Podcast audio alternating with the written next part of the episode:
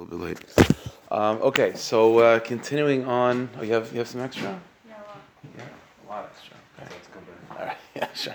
All right, so continuing on with um, the Suga the Meshilach of Mishvitza, so um, and also trying to connect each year to Purim, right? So that's what we're trying to do, going along uh, farther and farther down the uh, the rabbit hole, the Meshilach, and uh, seeing how it connects to Purim. So, so like this. Last week we talked about what's unique to Klal Yisrael, what's unique to Aramuna. Yeah, we have enough now. Yeah, okay. So we talked about last week what's unique to Klal Yisrael, really the, the dividing line between Klal Yisrael and Amalek. We talked about this Amalek as it manifests, as it makes itself known through Paras. The dividing line is uh, a willingness to sort of embrace uh, the paradox in order to embrace uh, what's beyond maybe our ability to truly comprehend. And we talked about how we have this sort of paradox, these two sides of creation, two levels of Torah itself.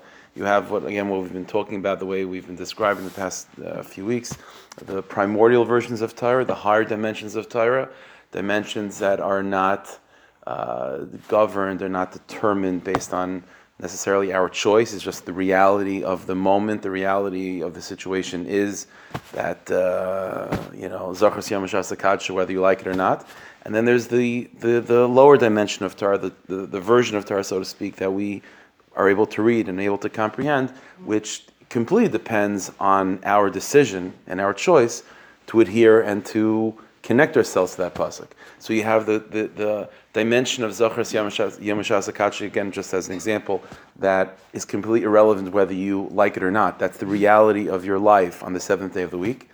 No matter what you do, you're part of that pasuk. And then you have the final dimension of Zachras Yamashas Akachi, which is not the def- is not the, the, the entire universe you're living in. Depends. You you have to align your universe with that pasuk and that's what that and then and then doing so that's called living zachas yom and if not, not. So and and. And as we said, the dividing line between Klal and Amalek in particular is a willingness to accept both of these sides. And even though they're paradoxical, but to live a life that, even though you might not be able to intellectually synthesize how these two sides go together, but in terms of how the neshama is able to digest this and produce a person who is passionate about living a life of Zachas Yamashas without being overwhelmed by the responsibility of that pasuk and the risk of maybe not following that pasuk. You know, and so we talked about this, the confidence that the Tshuva needs to have in order to in order to embrace embrace the process of tshuva, the confidence that he needs is the belief that no matter what happens and no matter what he did, he was ready in that pasuk anyway. And that confidence which comes from the primordial versions of Torah is mechazik his his uh, his uh, commitment to live a life according to the final version of that pasuk. And so that parrot, even though it doesn't make sense, but the neshama is able to sort of work those two things out to produce a uh, a person who's uh, who's a tshuva. That's what we talked about. But Amalek, on the other hand, can't put those two things together. So that's uh, we talked about that. And now we're going to move on a little bit further into that sugya of the ability of the neshama, and particularly a Jew, to meld those things together, to attribute, on the one hand, to mamish attribute everything to the Rabbanu Shalom. Everything, everything is coming from Hashem. Everything is the reality of my life is Zachas Yamashas beyond my capability of of of deciding that or undermining that. It's all the Rabbanu Shalom, and yet at the same time, it doesn't stop me at all from actually living a life of Zachas Yamashas and more than that, even when I'm fulfilling the final version of that pasuk, I'm still filled with the sense of Hashem's presence and the sense of humility in the fact that I'm only able to live the final pasuk, the final version of that pasuk, also because Hashem is giving me that help. So again, th- this is where the bita- the imuna bitachon of a yid is so paradoxical, where I'm, I'm I'm so full of bitachon in the Rabbanu Shalom and with a sense of helplessness and, and a sense of nullification before His presence even when I'm doing something, and because of that nullification, I'm actually empowered to do it. And so, even though it might not make sense, that's the power of Nishmas Yisrael. But we're going to go more into that today. But again, let's uh, connecting it to Purim. So in Purim, we know that uh, you know even uh, like every little kid that learns about the Purim story, who's the bad guy of Purim? It's Haman, right? So we clap Haman. But the truth is, in Chazal, in the Gemara, you don't have to go too far in uh, the Gadat of Maseches Megillah to find out that not only is is is there another villain, but there's another villain in in in, in Purim that Chazal, the Gemara equates to Haman, and that's Achashverosh. In the Purim story, Achashverosh is uh, at most just uh, you know neutral, vague. He doesn't have any decisions of his own. You know, he's definitely about taiva, but uh, but in terms of like anti-Semitism, you don't really see that. You don't see any of that. But when you look in Chazal, we find that Achashverosh was Mamash Rasha, and his his uh, hatred to the Jewish people took on a unique form as opposed to Haman. Haman hates Yidden. Now we know, plain the Pasha, he wants to get rid of Yidden. But Achashverosh is unique. So take a look at Maramaka number number one. Okay, it's the Gemara Megillah on Yud Aleph and Mid Aleph. So the Gemara over here in, in, in the Gemara Megillah is is trying to uh, you know analyze the name of Achashverosh. We know mm-hmm. there's a principle in the Gemara that Shema Kagarm, that the name of a person is indicative of who they are. So the name Achashverosh, the Gemara says like this: Achashverosh is a combination of two words, Ach, brother, and Roish, which means head. Okay, even though it's missing an aleph, but if you play with the letters, it could sound like Roish with an aleph. Achashverosh, Amarav. So Rav said, Achiv Shal Roish, Ben Giloy Shal Roish. That the word Achashverosh means the brother of a person that's described as the head. Maybe not literally the brother, but the same uh, of the same mindset. Who is this person that's called the head?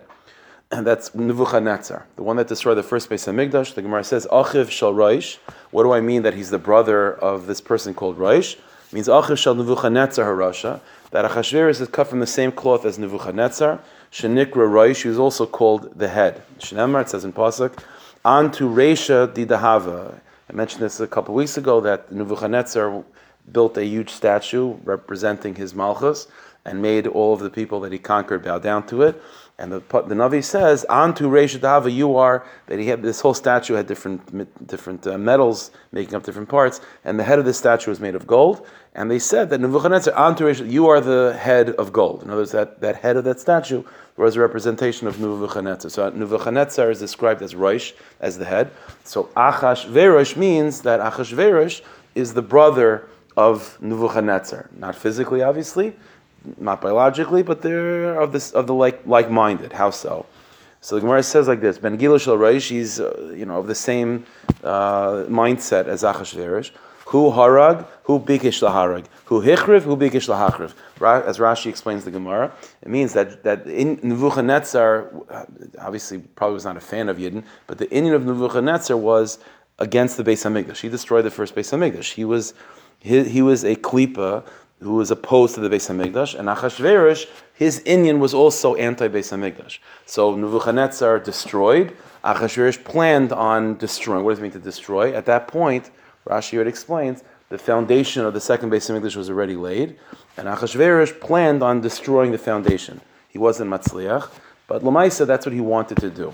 So what the Gemara is telling us is that the Inyan of Achashverosh is a hisnagdas, is in opposition to Beis Hamikdash. so now we have two enemies of, of, of Purim, right? So you have Achashverosh, whose Inyan is against the second Beis Hamikdash, and again, that's something that I've mentioned many times. That one of the major themes of Purim is the Jewish people getting ready and allowing themselves to rebuild the second base of Hamikdash, right? And ironically, Esther and Achashverosh have a son who gives permission to rebuild the second base of Hamikdash, and so that's one side of the op- the the, the klipa of Purim.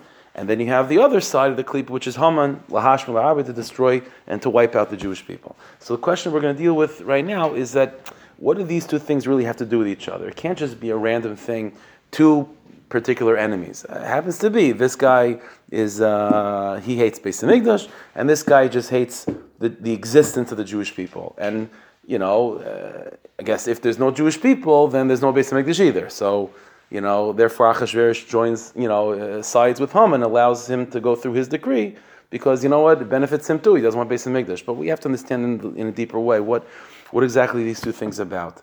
What is the connection between these two things? Okay, so with that in mind, let's go uh, into the Ishbitzer. So in Marmaka number two, there's a piece in the Mei Shiloach in the second volume. It's on the Gemara Rosh Hashanah. he's, he's, talking about the following idea. We know that. Um, that obviously, you know, Shabbos and Beis Hamikdash are related to each other. That we know. That already from this past parsha, parsha of Yaakov, we saw that the halachas of Shabbos are based on on the Mishkan, and the Beis Hamikdash. So there's an integration, there's a concept between the two of them. What Shabbos means in time, Beis Hamikdash means in place. And not only that, but as we're, as we're going to see, the Beis Hamikdash is, is Shabbos squared. Shabbos squared. When a person went into Beis Hamikdash, the Beis Hamikdash was not just a place that reflected Shabbos. That was like Shabbos in its most uh, its most concentrated form, in its, in the most physical form. That was what the Beis Hamikdash was. Ironically, though, as we're going to see in a second, is that in the Beis Hamikdash there was oh, there was always Chol Shabbos happening. Every single Shabbos there was Chol Shabbos. How so? So the karbonas, the sacrifices that needed to be brought to the Beis Hamikdash, involved uh, the malachas, shechting, uh, all the malachas that were involved in that. And they would still be done. The karbonas so the Beis Hamikdash, again, not all karbonas, but most karbonas, tzibur and so on, are Daicha Shabbos. So this is a little bit of an ironic thing. If the Beis Hamikdash means Shabbos, Dafk in that place, you should be Machal Shabbos to go against, uh, to do the malachas. So how do you put those two things together? So that's, the, that's what he's going to be talking about. So let's see inside. Marmaka number two. He says like this. Ki pnimius mehabriyahu divrei Torah. Again, first he, he, you know, brings us to the concepts that we've been talking about the past few weeks. The inner workings of creation, the essence of what, what reality is beyond the surface is Torah. It's the words of Torah, it's Elikos. It's every Saturday is Zachar Yom Shas in its primordial form. Every moment is some pasuk. Uh, everything. The Torah is not just the blueprint. Torah is the essence of creation itself. Kibi olam hazeh, but in this world, the, the world that we interact with on the on a physical level, ma'isa mitzvahs him levushim lemitzvahs de Again, these are the terminologies that he's using. That he's using. There's mitzvah. There's mitzvahs de le'ela, above, and mitzvahs de mitzvahs below. Right. In other words, there's the the, there's the physical Maisa Mitzvah that you're doing, which fits with the lowest version of Torah, which sometimes you are putting in tzitzis, sometimes you're not. It's yes or no. It's up to your free will. But then you have what tzitzis means in its primordial state. This is much higher than anything you could you can do, anything that you could control, anything that you could uh, manipulate. It's higher than that. So he says, Ba'ilam Haz, in this world, Maisa mitzvahs hein levushim lemitzvahs deleilas. You have the higher version of mitzvahs, and we have the lower version of mitzvahs. And the lower version of mitzvahs are like clothing for the higher version. They, one connects to the other. And he says, this is, this is the meaning of whenever you make a bracha on a mitzvah. So what's the nusach? So Baruch Hashem Elokeinu Melech Haolam Asher Kitshanu b'mitzvaysav that Hashem you sanctified us with your mitzvahs the tzivanu and you commanded us whatever the mitzvah might be. So, without saying it, the observation he's making is that if you think about it, the, or, the order of the bracha is a little bit backwards. The, the, uh, what we should say is tzivanu that Hashem you commanded us to do this mitzvah, and by us doing this mitzvah, we become sanctified by the mitzvah. The order is no, no. First, you sanctified us with the mitzvah, and then you commanded us to do it. Uh, what does that mean? So that's what he says. Asher kitshanu b'mitzvah v'tzivanu means hainu shehulbash mitzvah del b'maisa mitzvah shalom hazeh Asher b'mitzvah means Rabban Hashem, you sanctified us with mitzvahs. In other words, there's there's there's the mitzvah del Eila, the mitzvahs from above, and then there's vitzivanu, and then there's the mitzvah down here that you commanded us to do, and there's this pull, there's this uh, paradox going on. Uh, am I in control of my life, or am I not in control of my life? And every time you do a mitzvah, and every time you make that bracha, you're reinforcing your strength as a yid to be able to embrace paradoxes and to say at the same time Afal pikein that there's such a thing as kitshana b'mitzvah. I'm already sanctified on some level with this mitzvah, but afal pikein, I'm embracing my responsibility of the tzivanu. And that's what you're saying when you do a mitzvah. Fine, and that's usually true. So, b'derach klal, every time you do a mitzvah, you're acknowledging this dynamic of there being the mitzvah above, asher kitshana mitzvah, and and nevertheless there being a mitzvah below, vitzivanu. But in a certain sense, during the six days of the week type of thing outside of Shabbos, there's uh, what, what, what, do they call that that uh, phenomenon in psychology? Uh, dissidence was it? Um, cognitive dissonance, right? So you sort of just like are able to okay, I, I don't know how, but okay, I'm, and now I'm in this mode.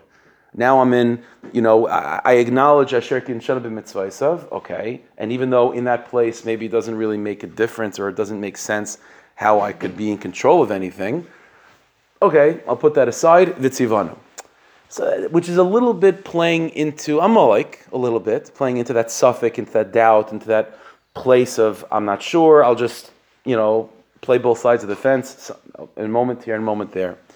But then you get to Shabbos, and Shabbos Shabbos is b'chalal a time of mechias amalek. Shabbos is a time of, of embracing the essence of Kedushas Yisrael, which is not cognitive dissonance. So it's not like right now I'm only going to be thinking of Tzivanu and ignoring Asher Kidshanim Mitzvahs, or focused on Asher Kidshanim Mitzvahs and ignoring Vitzivanu. Shabbos means to be able to do Vitzivanu, to do Vitzivanu, and Afal Pikein be over, be, still has have a sense of of Einar Milvadai. Again, it might not make sense, but to have a sense, to have a feeling of all there is is God, and, and my entire power comes from Him.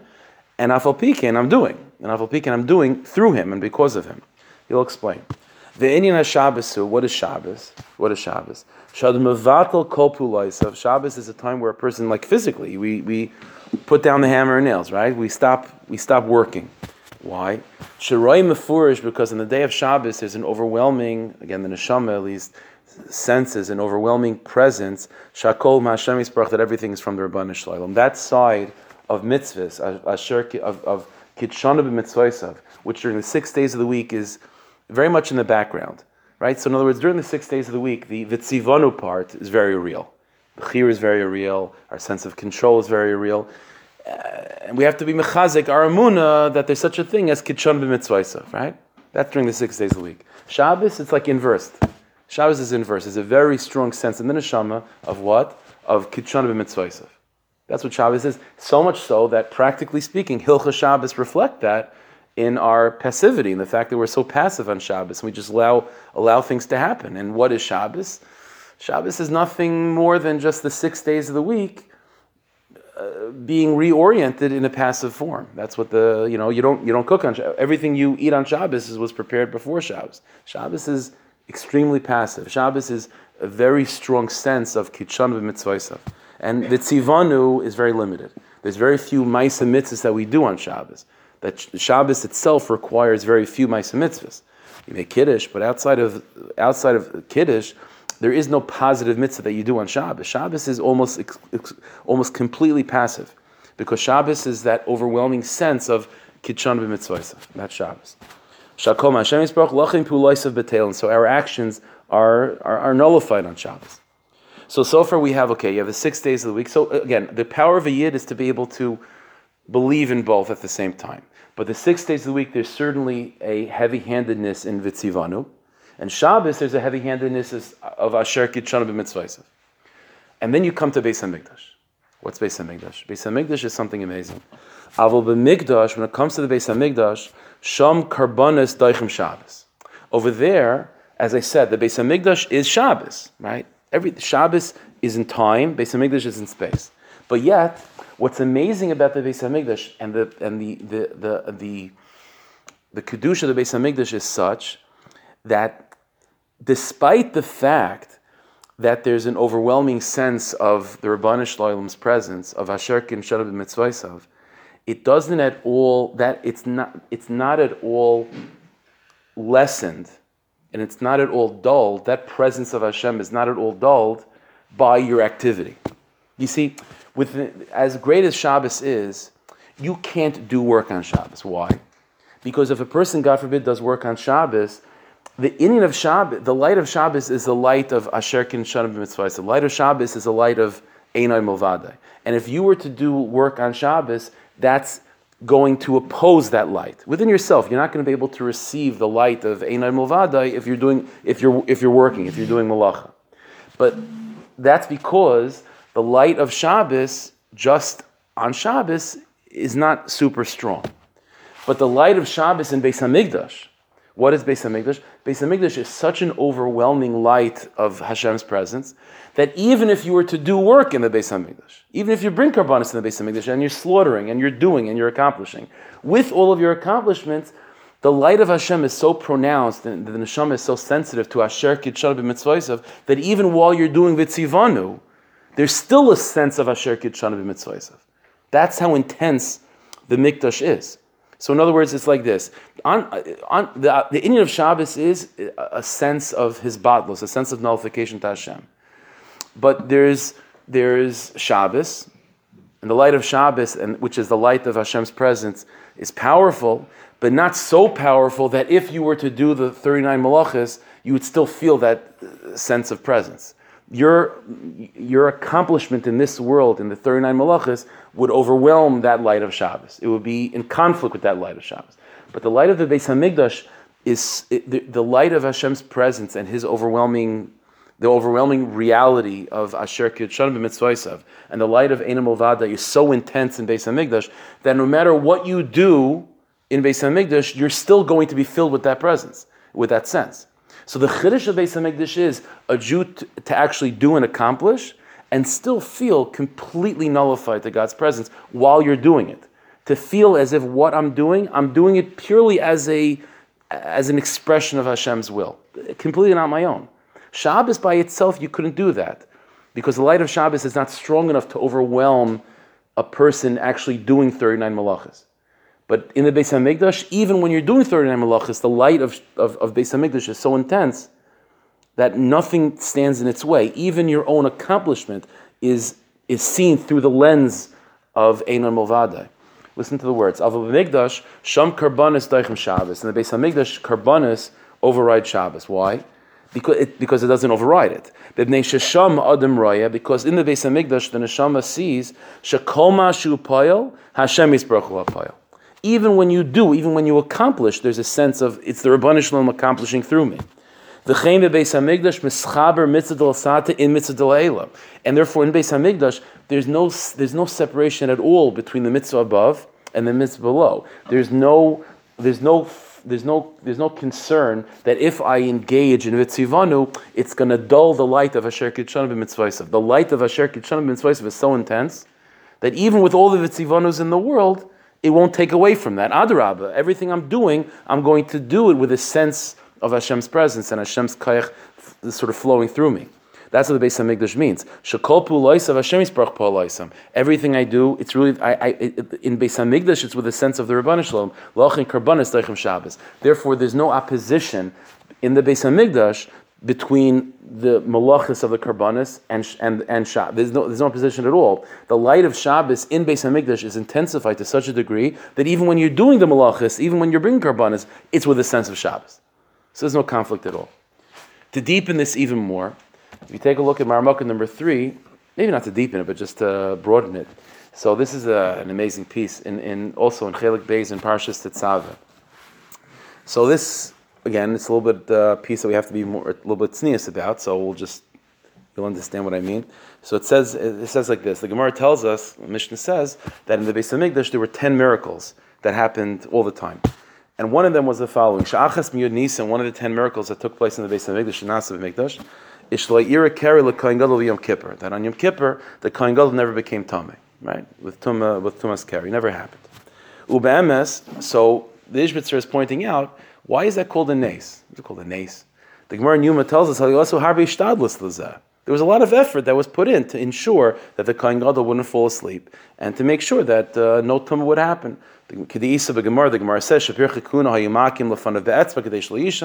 young Kahanim would snap in his face to keep him up all night, and he would learn Mishnais.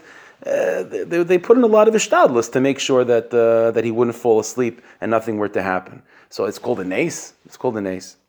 Okay. So said the Ishbitzer like this. Misnam.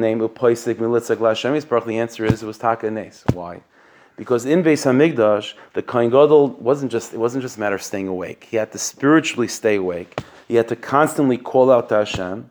And if he wasn't calling out to Hashem constantly for Siyat Shmaya, that he should remain pure and he should remain holy and remain connected, no ishtadlis in the world would have worked. No, nothing would have worked. Why? So he says like this: Shabamakim Hamikdash, in the place of the Beis Hamikdash, Shayena Yisrael Elov, that the Jewish eyes are focused on. Shumaira, what does the Beis Hamikdash mean? Shumar Yisrael, the Beis Hamikdash tells the Jewish people a scary a sentence, a sentence that maybe Haman likes to hear. But in Kedusha, it means something much deeper than that. She'ein shum havaya ba'olam rak Hashem The Beis Hamikdash tells the Jewish person that you don't exist. The Jewish people, you don't have your own existence. You don't exist. Who are you? I'm just a vessel for God. Now, usually, usually that's something that would be in, that, that, is something that would be in conflict with Vitzivanu. I can't feel that way if I'm actually accomplishing. The Chiddush of Beis Hamikdash is that that light was so intense, it was so real, it was so palpable that Amam is nothing but an extension of the divine presence and just a piece of God's of God's universe. That with all of my hishtadlus, I'm still overwhelmed by that feeling, with that sense. So he says, Shumar Yisrael, what the Beis Hamikdash means is Shein Shemavai Ba'olam, that nothing truly exists, Rak Hashem Levadai, outside of Hashem. The Chain Kohen Gadol. So now, the Kohen Gadol, Shumuvchar Nefashes Yisrael, who's the greatest of the Jews, right? He's the, the Kohen Gadol. Umedugal B'Koich and this is the day where he's, uh, where he's, uh, you know, uh, sticking out in terms of his Avaida. The Yom Kippur, who Yom Medugal Boshana, and Yom Kippur is the greatest day of the year. How so? Shunelam v'nistam mikomarechas hanaga, where during this during the 365 days of the year, 364 of those days, there's a very strong sense of vitzivana. But then you have the on Yom Kippur, which anyway is a day which is sort of like taken out of the calendar. It's already a day that's completely heavenly and you have the most heavenly Jews is the Kohen Gadol in the most heavenly place on, on, on in Beis Hamikdash. So the, the, that that day where there's like a, a, a, trio taking place, all coming to all coming to one central focus, which is it's it's all the everything is the Rabbanu Shalom. The Rabbanu Shalom, even my hishtadlus is the Rabbanu. Everything is the Rabbanu Shalom. So in that place at that time, for the Kohen Gadol to believe for one second that, that he's keeping himself awake. And the hishtadlus of the Kahanim snapping their fingers is keeping him awake. And he's making sure that he doesn't become Tameh. That's the opposite of, whatever, of what the Beis HaMikdash is about. So the whole Inyan of the Kohen Gadol at that moment is to do all this shtadlus. Of course, you do all the shtadlus in the world to make sure you don't become tummy and all that stuff. But, to, but, but it's a nace. It's a nace that it's not that, that you're not becoming tummy. Why? What do you mean nace? I'm doing my shtadlus. That's the whole of Beis Hamikdash. The whole of Beis Hamikdash is to believe that it's mamish a nace. What type of nace? What type of nace happens in such a way? It's a nace. It's no different than Kriyas Yamsuf. Kriyas Yamsuf, the Branishim said to Klal Yisrael, sit back and just watch. That's the same thing what's happening when you're doing Hishtadlus too. It's the same thing. I, I'm not sitting back and watching. I, I really am. So who's doing the Hishtadlus? It's the Rabban Shalom. Really? So, so why are you sweating so much? Nishmas Yisrael can figure that out. Somehow I could do a shtadlus and I could feel empowered by that and be happy with what I've done and still with a sense uh, that, that it's all nisim, mamish all nisim. So he says like this. Therefore, if the Kohen Gadol on Yom Kippur in the Beis Hamikdash were to forget for a moment miloshes Hashem negdai to place Hashem before his before his mind. And for one moment, if the Kohen Gadol were to think that he has his own existence, that he exists, that he has his own existence, his own kaiches, then automatically he would become Tami. There would be a mirshal that, that would have taken place. It was a nace that it didn't. Why? Sheinin Michshal has amazing thing. This Michshal, that uh, that tumah that we're talking about over there in that Gemara, Shenikra B'tar Mikra. It's called a Mikra. Called a Mikra. What does Mikra mean? Hainu. It's Amalek, right? Ashakarch B'derach. Shenidma La'adam Sheish Mikra Ba'olam. It means Mikra means. Mikra means a mentality of thinking that there's such a thing as coincidences. There's such a thing as things that happen without the Rabban Shalom being fully invested in it. And that, that, will, that, that gives a person a, a, a false assumption of their own existence and their own power. So all these things are interconnected with each other. If on Yom Kippur, by the Kohen Gadol, he thinks for, him for a second that he's in charge and it's the shtadlus of the people around him that are keeping him tahar, then guess what's going to happen? A mikra is going to happen because that's exactly what a mikra means. A mikra means it's not uh, mikra means it's me, and once there's once that happens, then already you're you're outside of kedushas Beis Hamikdash. You're outside of kedushas kedushas Yom Kippur. V'zehu shadim izgoya, and that, that's the gaiva that that is ultimately the root of um, of that of that issue. And he goes on to talk about that. Ultimately, this that tumah that we're talking about, that Gemara, is ultimately rooted in that sense of gaiva, that sense of, of wanting to, to dominate, of wanting to, uh, you know, um, what's the word? To want to uh, duplicate yourself and to make yourself the uh, the the miluas arts v'kivshua, which in which in kedusha is beautiful, but on Yom Kippur in the Beis Hamikdash, that's not the Inyan, that's not the Avodah. So this Inyan of miluas arts v'kivshua, which is coming from a sense of existence is the opposite of what the Kohen Gadol on Yom Kippur in Beis Hamikdash should be thinking about, should be focused on. The Ikar Ha'etz and Neged Yitzhara who shivos v'achnom ha'kars roimas Hashem Yisbarach. And the Ikar Avodah that he had to do to combat that was to be mavatal himself and to acknowledge that everything he's accomplishing and he has and will accomplish is all nisim, it's all mice and nisim. Therefore, it's taka and nes. It's described as one of the nisim because that, that's not just a description of like an amazing thing it, it, never happened, but uh, that's what the essence is. It's mamash So, in other words, what we're seeing from over here is that what the Ishbitzer is revealing to us is that this inyan of the Rabbanu Shloim, of us being in God's world, of the mitzvah de la'ela, of reality being uh, in, in, such a such a way where the Rabbanu Shloim's mom is running the whole thing, where we don't have a real independent existence. That is something that every Jew believes in all the time although during the six days of the week, it's kind of in the background. On Shabbos, it comes to the forefront, but it's not super strong, and it can be overwhelmed with Lamates Malachas. But when it comes to the Beis Hamikdash, that presence of Hashem, that reality of that we're part of His world and we don't have our own independent existence, and we truly don't exist as we think we do, is so palpable and is so intense in Beis Hamikdash that no matter what you do in Beis Hamikdash, lamtes malachas, bring karbonis, it, it's not going to overwhelm that. Adarabba, it'll just be it, will just be seen as the Rabbanu Shalom working through you, and so much so that if the Kohen Gadol for the slightest moment on Yom Kippur allowed that thought to you know to, to not be not be his consciousness for that moment, then automatically he become disqualified from working the Beis Hamikdash. That's how intense it is in the Beis Hamikdash. So let's go back. We started with this question of like what does Haman have to do with Achashverosh? Haman is coming with what Haman's objective is is to destroy the existence of the Jewish people, and somehow, somehow he partners with Achashverosh, who is also against the light of the Beis Hamikdash.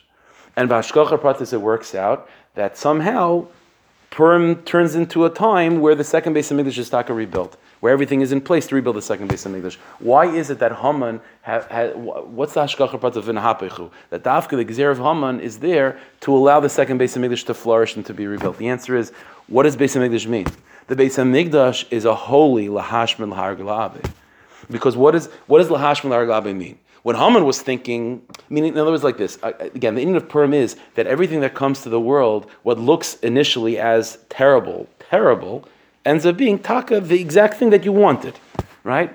You're, you're, you're, you're by the, when, when uh, you know, the Jewish people are by the, the, the meal of Achashverosh, it's terrible, terrible, terrible. It turns out to be, not, not you know, the, the meal turns out to be the best thing in the world because now Esther Malka is replacing Vashti. V'chul, v'chul all these things. Esther Malka being captured by Achashverosh seems to be terrible. Turns out V'nahapichu turns out to be the best thing in the world. Everything in Purim is V'nahapichu. And the Gezerah of Haman itself becomes v'nahapechu. Because what Haman was tapping into, see, this is always the way it is. What was going on in Purim was that the light of the second Beis Hamikdash was making its way into reality. But what happens is always is that the other side picks up on whatever light is coming to the world.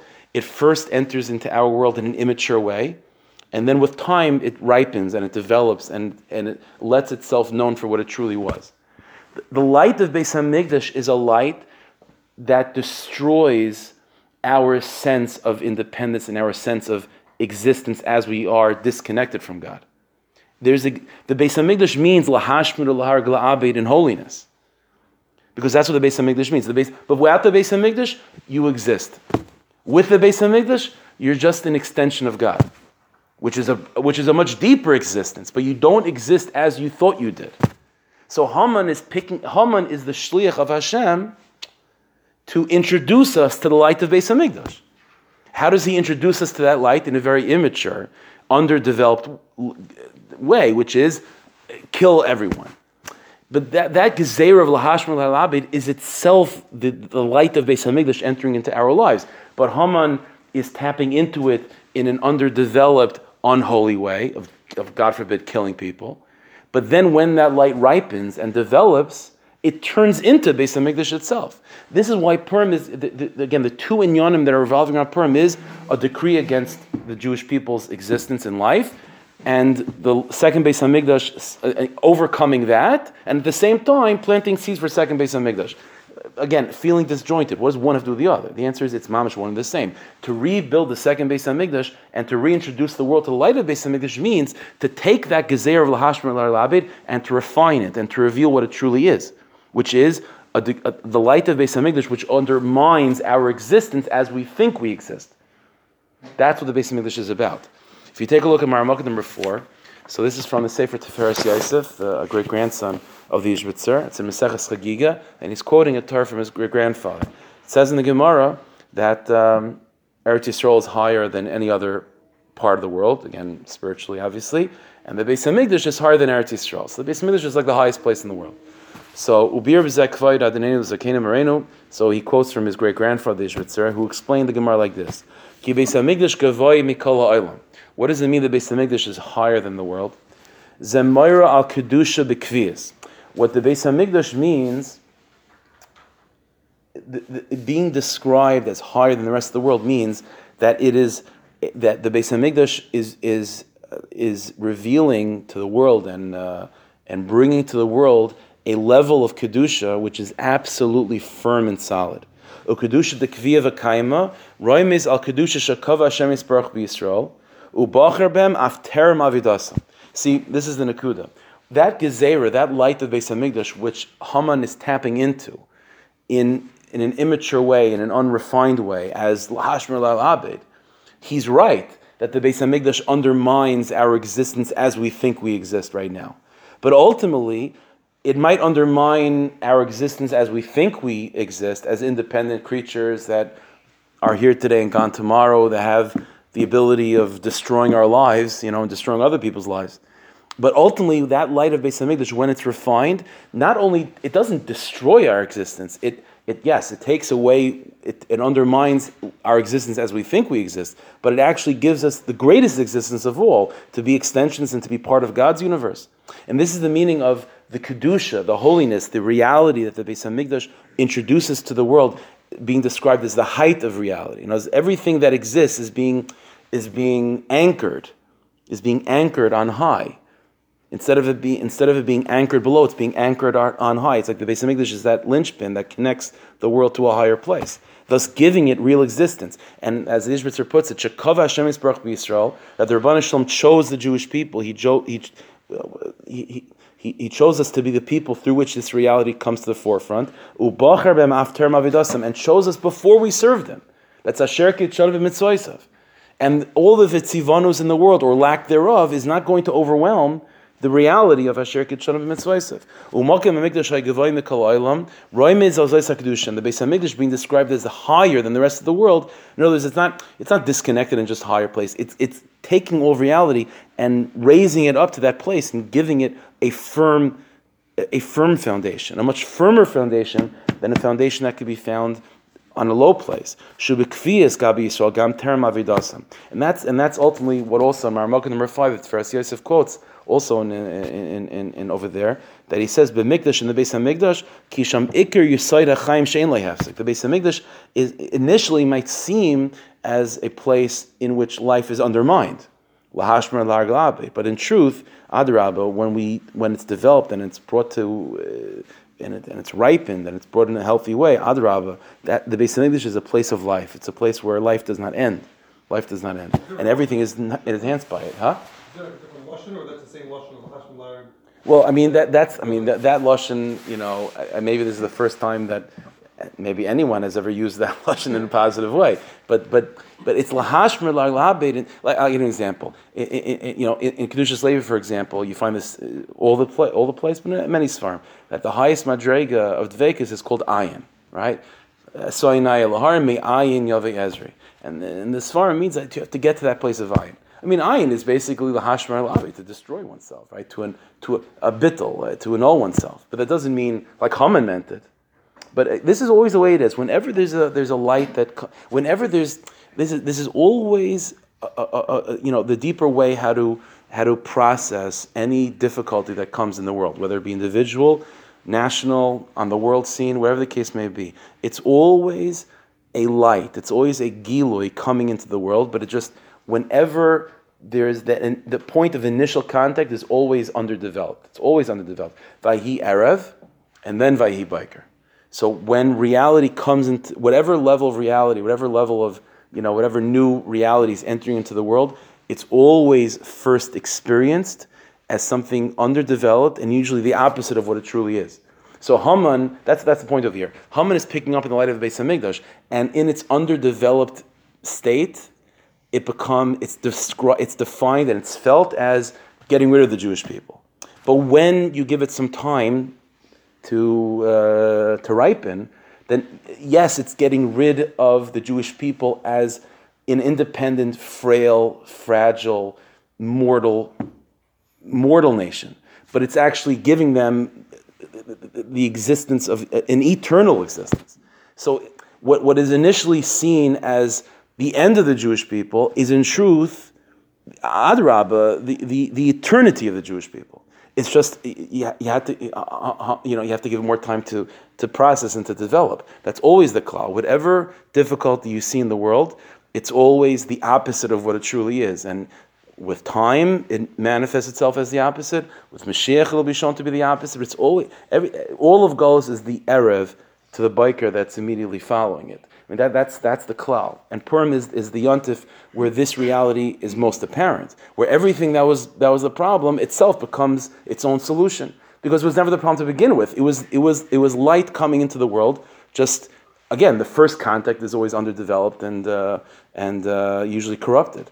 But ultimately, with time, it becomes it becomes the source of life. So the gezer of Haman itself was really he what uh, really a chef of life. It was mamish a chef of, of eternal life. It was Beis Hamikdash itself. Again, this is why you have these two partners of Achashverosh and Haman and, and the storyline of Purim is revolving on these two things of trying to allow the Jewish people to live on and not to be destroyed by Haman and have the second Beis Hamikdash. Those two things are literally one and the same. And that's the that's the side over here. So that's the greatness of the Jewish people, not just our ability to handle opposites, but quite the opposite. We, we have with the Beis Hamikdash in place and, and, davening for it and connecting to it, light of Purim, that the, the level of, of, of of of amuna, of of of dvekus, of bittul to Hashem is so intense that everything we do is not not not not contrary to it. It's adrab. It's it's enlivened by it. See, as as, as one, if the neshama is not developed enough to be able to be engaged in vitzivanu um, without overwhelming asher kitchanim mitzvaysav, then you have to make a choice. Then it's either the six days of the week and you put Asher Kitshana Ben Svaisav on the back burner, or on Shabbos and you put Bitzivano on the back burner. But the, the, ultimate goal and the ultimate level that Jewish people have to reach with Gula, and that's what we're diving for, is that Asher Kitshana Ben Svaisav should be so intense that with all the Vitzivanos in the world, it just enhances that experience. It doesn't take away. It's not a, it's not a steer to it. That the Karbanis of Beis should be Deicha Shabbos. That's the ideal. That's the ideal. No? So Hashem should help us. should be Zeicha that. Uh, all the gezeres of this world, all the difficulties, all the hashmer, should be revealed for what it truly is, which is Adraba, the light of Beis Hamikdash, and eventually the third Beis Hamikdash to come into our lives and to anchor this whole world in a much higher place. That it should be the opposite of lahashmer la'abed. It should be only uh, lahakim and zera and to uh, and to uh, build and continue to build. Okay, shkayach, shkayach.